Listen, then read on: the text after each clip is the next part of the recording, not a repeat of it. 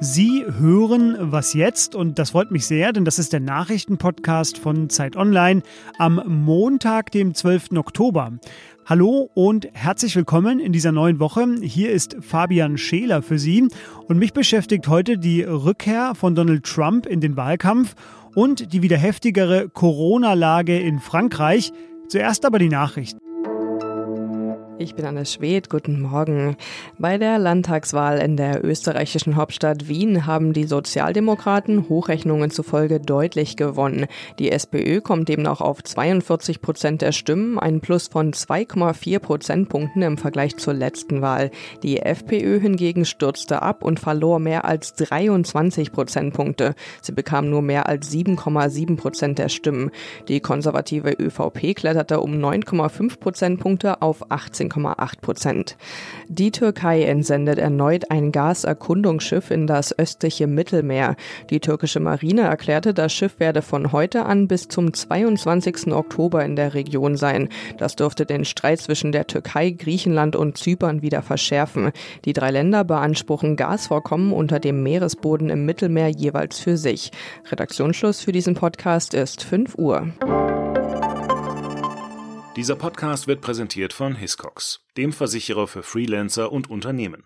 Hiscox hält seinen Versicherten den Rücken frei. Denn Hiscox schützt Selbstständige und Unternehmen mit der Berufshaftpflicht vor Schadenersatzforderungen, aber auch vor digitalen Risiken wie Hacking oder Phishing. Alles dazu unter hiscox.de.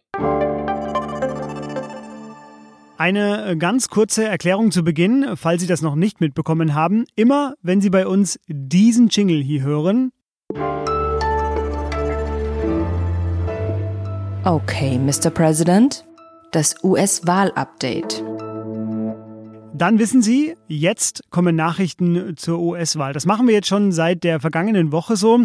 Es ist auch eigentlich äh, selbsterklärend, aber wir wollten noch mal sicher gehen. Also, dieser Jingle heißt immer, jetzt kommt ein US-Wahlthema. Und äh, damit gehen wir auch rein in die Sendung. First of all, I'm feeling great. I don't know about you. How's everyone feeling? Good? Er ist wieder da. Das war Donald Trump bei seinem ersten öffentlichen Auftritt. Ja, nach seiner Erkrankung kann man, glaube ich, noch nicht genau sagen, aber zumindest während seiner Erkrankung am äh, vergangenen Samstag. We're starting very, very big with our rallies and with our everything because we cannot einen negativen Test von ihm gab es bis Sonntagabend unserer Zeit noch nicht, aber ist auch egal. Heute beginnen seine ersten großen Rallyes schon wieder. Ähm, er hatte das gerade da verkündet am Samstag. Florida, Pennsylvania und Iowa. Dort wird er in den nächsten Tagen zu seinen Anhängerinnen und Anhängern sprechen. Und unsere Korrespondentin Rike Haberts, die ist jetzt in Detroit. Und äh, wir sprechen über die anstehende Woche und über einen besonders wichtigen Start. Hallo Rike. Hallo Fabian. Rike, Donald Trump ist ganz offensichtlich nicht kerngesund gesund und er hat ein ansteckendes Virus und geht aber zurück auf Tour. Meine nach vier Jahren Trump vorsichtige Frage, ist es nur logisch in seiner Welt oder doch eher bestürzend, dass er das macht?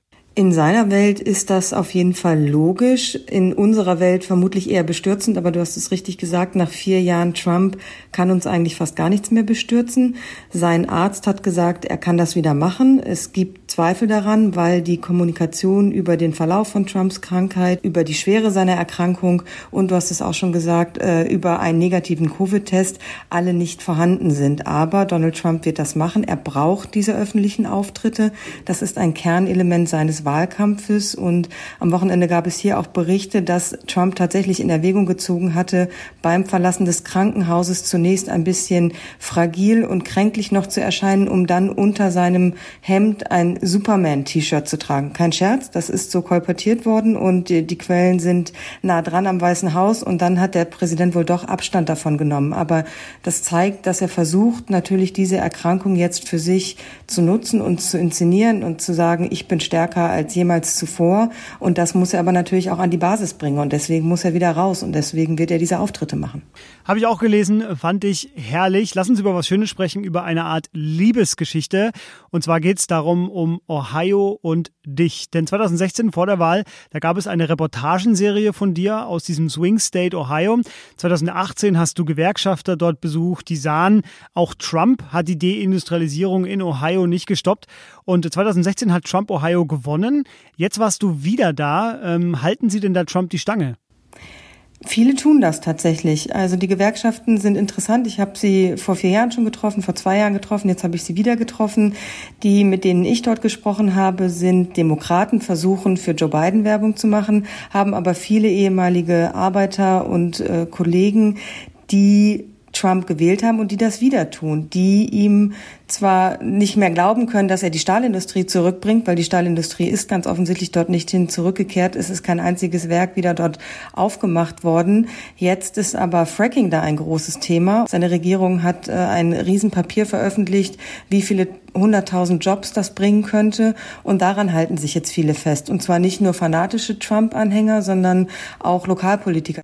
Wenn ich es richtig gesehen habe, ist Ohio auch dieses Mal ein Swing-Set. In den Umfragen liegen Biden und Trump äh, Kopf an Kopf. Äh, warum ist das eigentlich in Ohio so? Ganz kurz, wie wird man Swing State? Einfach erklärt ist es so, dass Menschen, die eher in urbanen Gegenden wohnen und an den Küsten eher demokratisch wählen traditionell, Leute in ländlichen, ruralen Gebieten eher republikanisch. Und dann gibt es eben Staaten wie Ohio, wo beides vorhanden ist. Und Ohio ist da eben immer sehr eng beieinander. Da gibt es eben ein fast ausgewogenes Verhältnis zwischen eher demokratisch und eher republikanisch wählenden Menschen. Und deswegen ist Ohio traditionell Swing State. Tatsächlich ist noch kein Republikaner Präsident geworden, wenn er Ohio nicht gewonnen hat. Das heißt, es ist immer ein wichtiger Staat und deswegen ist es immer so spannend, da zu sein. Genau, du warst jetzt wieder da. Deine Reportage aus Ohio erscheint bei uns auf Zeit Online heute im Laufe des Tages. Vielen Dank dir und liebe Grüße in die USA. Danke dir.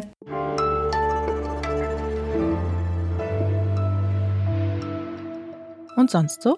Der Vogel des Jahres 2020 war und ist die Turteltaube. Eine herrliche Wahl, wie ich finde, aber es kommt noch besser. Denn zum ersten Mal dürfen wir alle über den Vogel des Jahres abstimmen. Bisher hat das der NABU gemacht, der Naturschutzbund, aber jetzt sind Sie und ich dran. Es wurde Zeit, wie ich finde. Das Ganze hat auch einen ernsten Hintergrund. 45 Prozent der heimischen Brutvögel sind laut NABU-Angaben auf der Liste der gefährdeten Arten und äh, die Wahl soll Aufmerksamkeit dafür schaffen. Rotkehlchen, Bienenfresser oder der Gierlitz bis zum 15. Dezember dürfen Sie und ich auch auf vogeldesjahres.de die Vorwahl aus über 300 verschiedenen Vögeln bestimmen. Und ja, war das eine gute Idee bisher? Aktuell liegt die Stadttaube vorne. Das ist ein weder gefährdeter noch cooler Vogel. Also bitte ändern Sie das.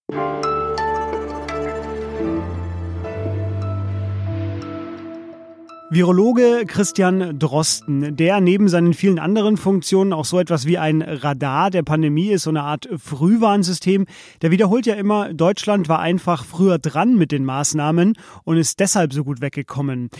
Jetzt hat er in seinem jüngsten Interview auf Zeit Online auch Frankreich erwähnt, wo die Zahlen wieder rasant steigen. Über 20.000 Neuinfektionen am Freitag, knapp 27.000 am Samstag. Der Notfallplan für die französischen Krankenhäuser, der wurde aktiviert. Bars und Kneipen in vielen Großstädten sind für zwei Wochen schon wieder dicht. Dazu kommt bei allem Verständnis für diese Unvorhersehbarkeit in der Pandemie auch ein relativ breiter Ärger über die Regierung und ihre, naja, nicht ganz stringente Strategie. Höchste Zeit Zeit also für uns, mal wieder nach Frankreich zu schalten zu unserer freien Autorin Annika Jöres. Hallo Annika. Hallo. Annika, ich habe es gerade schon gesagt, äh, so viele Neuinfektionen wie noch nie am Samstag. Wer treibt denn da die Pandemie gerade? Sind es auch die jungen Menschen? Es sind auch äh, vor allem die jungen Menschen, ja, weil an den Universitäten und an den Schulen deutlich mehr getestet wird als jetzt äh, in der breiten Bevölkerung. Trotzdem, ähm, ja, sickert das natürlich dann auch äh, irgendwann zu der älteren Generation durch, so dass sich ja auch die Zahlen jetzt für die Menschen über 75 Jahre, die betroffen sind, von Corona in den vergangenen fünf Wochen verdoppelt haben. Also das hat jetzt, das Virus zirkuliert massiv in Frankreich, wie es der Gesundheitsminister sagt, und hat jetzt alle Bevölkerungsgruppen erreicht. Wenn jetzt vor allem die Älteren auch wieder betroffen sind, ist natürlich die wichtigste Frage, sind die Krankenhäuser vorbereitet? Ja, das ist eine sehr wichtige Frage und eine sehr umstrittene Frage in Frankreich, weil die Beschäftigten dort, also die Krankenschwestern und die Ärzte sagen, nein, wir sind nicht vorbereitet. Wir sind also genauso blank sozusagen, wie wir schon im März waren, als die Pandemie angefangen hat. Man muss dazu wissen, dass Frankreich grundsätzlich weniger äh, Intensivbetten hat als Deutschland. Also hier gibt es nur 5000 und nicht 30.000 wie in Deutschland. Und noch dazu fehlt es an Personal. Und das hat sich tatsächlich in den vergangenen Monaten nicht verändert. Also sollten jetzt die Zahlen im Krankenhaus wieder so hoch steigen wie im März, April, ähm, wird es wieder schwierig sein, hier alle Patienten zu versorgen. Du hast in einem äh, kleinen Korrespondentenstück auch schon von der großen Verwirrung gesprochen. Warum misstrauen die Französinnen und Franzosen ihrer Regierung denn so sehr? Also das fing schon damit an, dass Macron kurz vor dem strengsten Lockdown, den er dann ausgesprochen hat in Europa, äh, noch sagte, geht alle ins Theater, geht ins Kino, wird schon alles wieder gut werden. Ja, dann war alles dicht für drei Monate. Dann wurde gesagt, Masken bringen nichts. Kurz danach wurde die Maskenpflicht ausgerufen. Dann sagt Macron, wir müssen alle mit dem Virus leben, der Alltag muss weitergehen. Jetzt sind schon überall wieder Restaurants und Cafés geschlossen. Also es ist ein einziges Chaos hier, was die Verordnung angeht. Und wie das so ist nach dem, ja, nach dem Unsinn oder nach, nach dem, ähm, ja, nach den widersprüchlichen Aktionen folgt dann natürlich auch, dass die Franzosen dem nicht mehr so nachkommen wollen, wie es vielleicht die Deutschen gerade tun. Neben Frankreich melden in Europa auch Polen, Tschechien, Großbritannien, Portugal, die Niederlande und Spanien wieder neue Rekordwerte. Der Freitag war weltweit der Tag mit den meisten Neuinfektionen an einem Tag seit Beginn der Pandemie. Danke, Annika, für diesen Einblick nach Frankreich. Ja, gern geschehen. Und das war schon wieder der Auftakt in diese neue Woche. Später von uns noch das Update. Unsere Mailadresse, die kennen Sie auch, was jetzt zeit.de für Fragen oder Kritik. Ähm, Sie können das auch bei Twitter machen, wenn Sie den Hashtag was jetzt benutzen. Auch da lesen wir eifrig mit. Ich bin Fabian Scheler und ich wünsche Ihnen jetzt einen angenehmen Wochenstart und sage bis bald. Tschüss.